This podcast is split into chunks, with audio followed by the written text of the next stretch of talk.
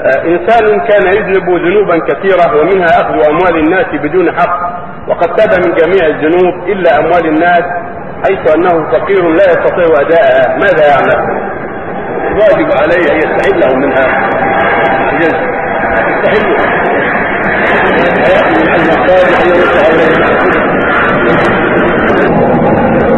وإذا علم الله بالصدق ذكر المقصود أن إذا كان عنده أموال الناس فالواجب عليه أن يتوب إلى الله توبة صادقة وأن يعزم على ردها إليهم وأن يجتهد في طلبهم السماح إذا قدر على ذلك لعلهم يسمحون.